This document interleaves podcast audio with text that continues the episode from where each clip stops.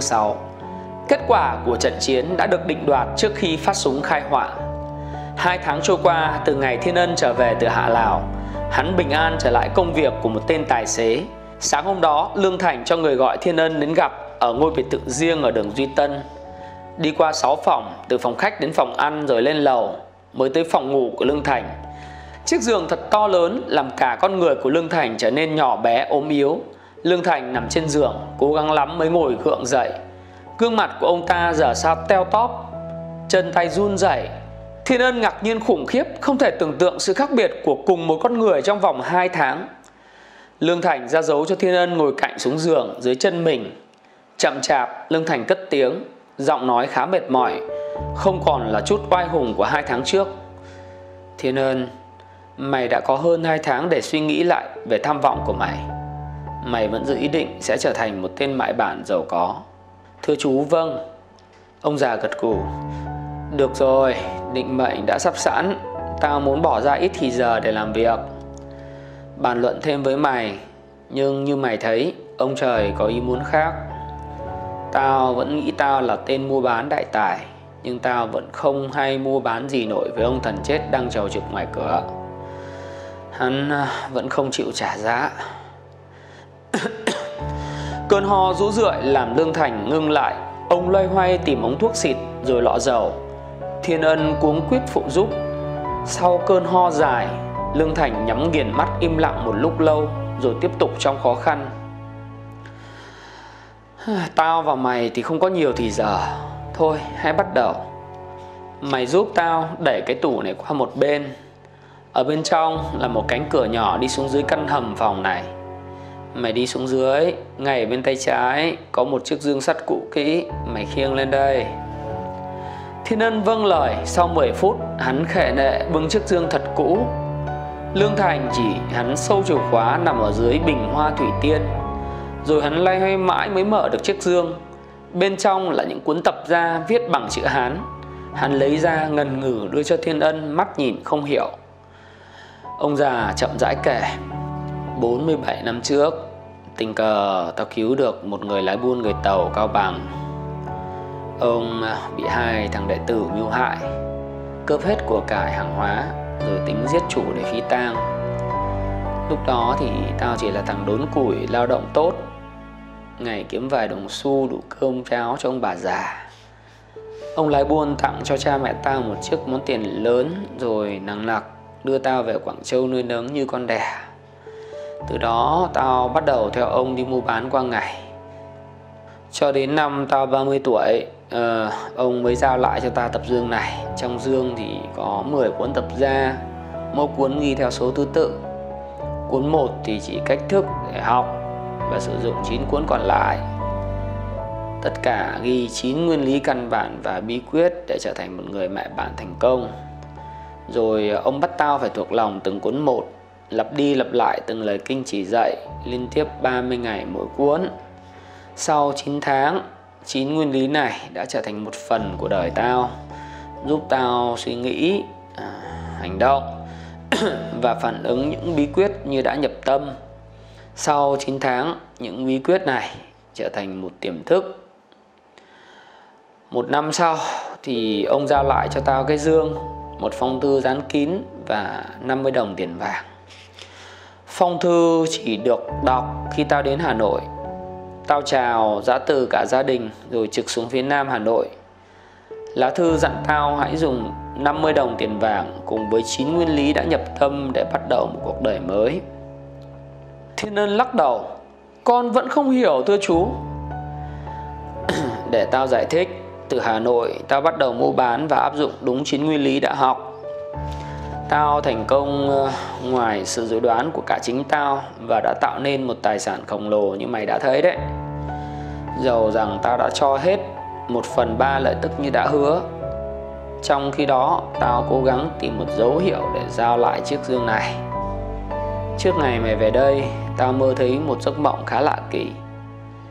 Tao có mơ nhưng chưa bao giờ nhớ là mình đã mơ gì mà lần đó không thể nào quên được dù chỉ là một chi tiết nhỏ.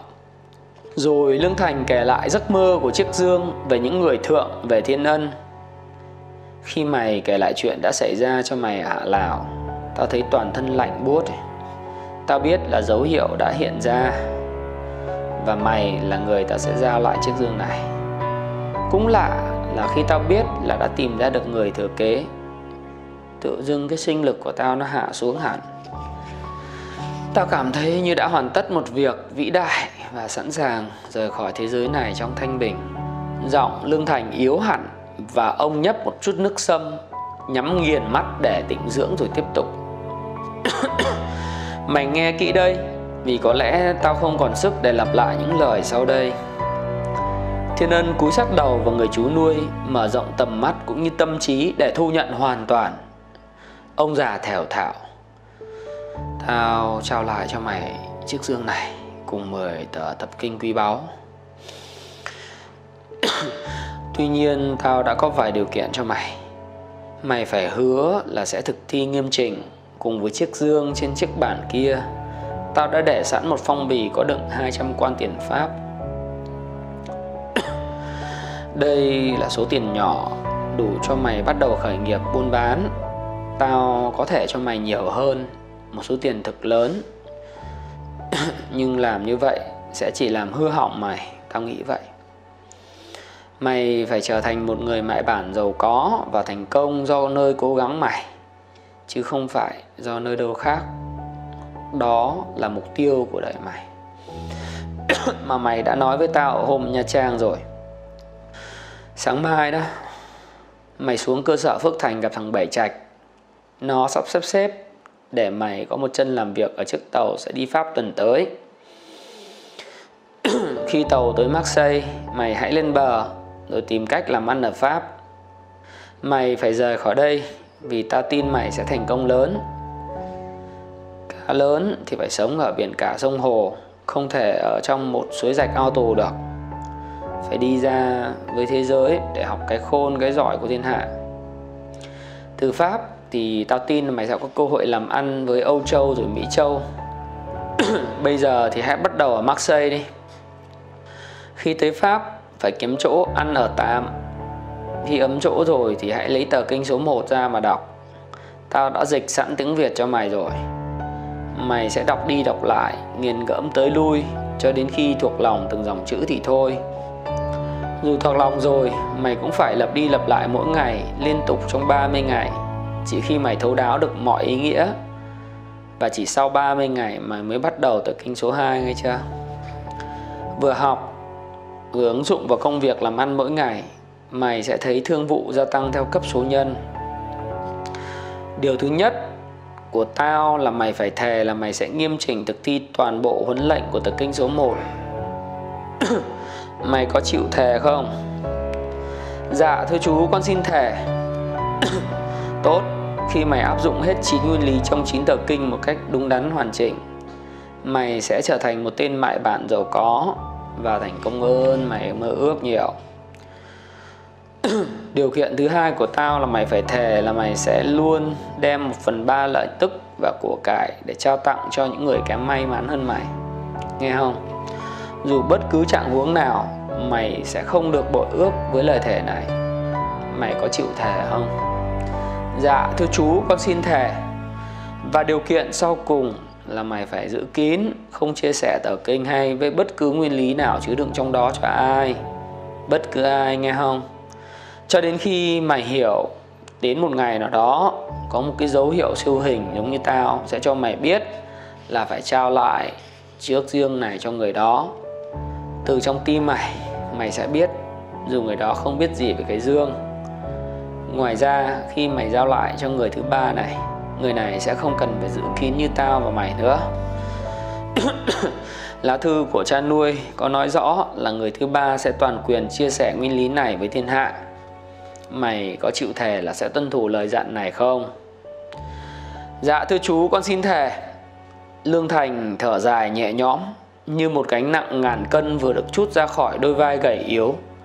Ông cười nhẹ, run run vuốt má Thiên Ân rồi cầm chặt tay hắn.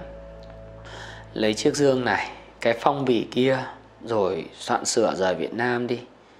Tao sẽ không bao giờ gặp mày nữa, tao nghĩ vậy.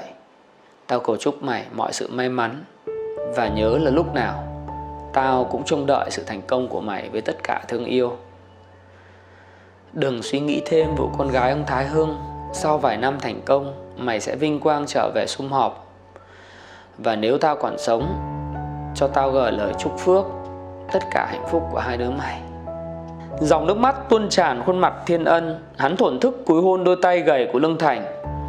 Con cảm ơn chú, Con sẽ không bao giờ quên ơn chú, Con sẽ về lại thăm chú. Nhưng cả Thiên Ân lẫn Lương Thành đều có cảm giác Đây là lần cuối cùng hai người gặp nhau. Thiên Ân khiêng chiếc dương nhỏ từ từ ra cửa, Giọng đầy cảm xúc, Hắn ngừng trước khi quay gót. Con còn nhớ, lần trước khi con đi Hạ Lào Chú có dặn con một câu, Thất bại phải lùi bước nếu ý chí thành công của ta đủ mạnh, Con sẽ không bao giờ quên lời dặn dò đó.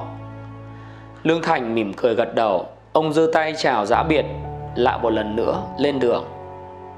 Các bạn vừa nghe xong chương 6 của cuốn sách Bí mật của Phan Thiên Ân. Hẹn gặp lại các bạn ở chương 7 của cuốn sách.